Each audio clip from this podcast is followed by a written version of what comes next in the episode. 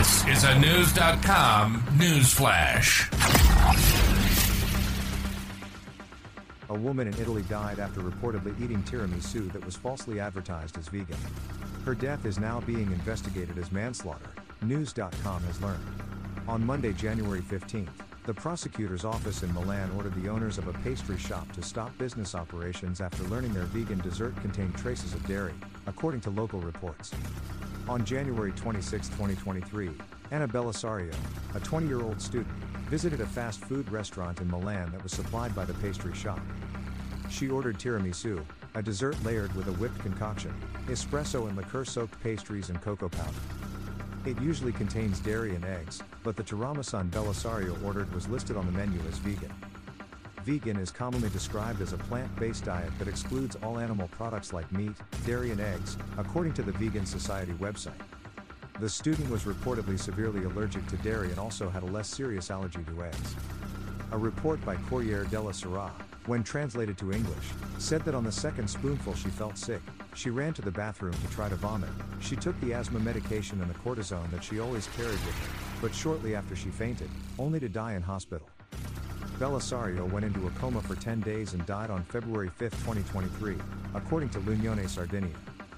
Her cause of death was ruled as anaphylactic shock, and officials suspect this was triggered by allergens in the tiramisu.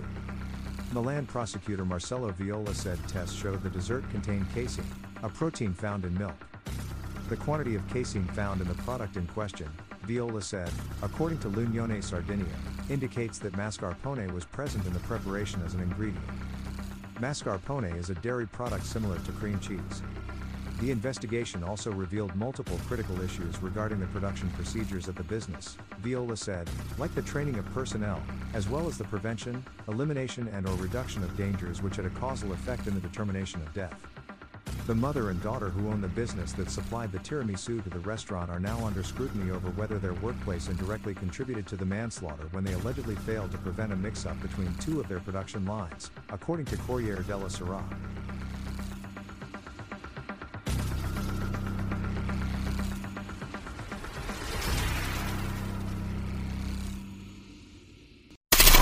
Knowledge. Knowledge. Unfiltered. Unfiltered. News.com. News.com. News.com. News.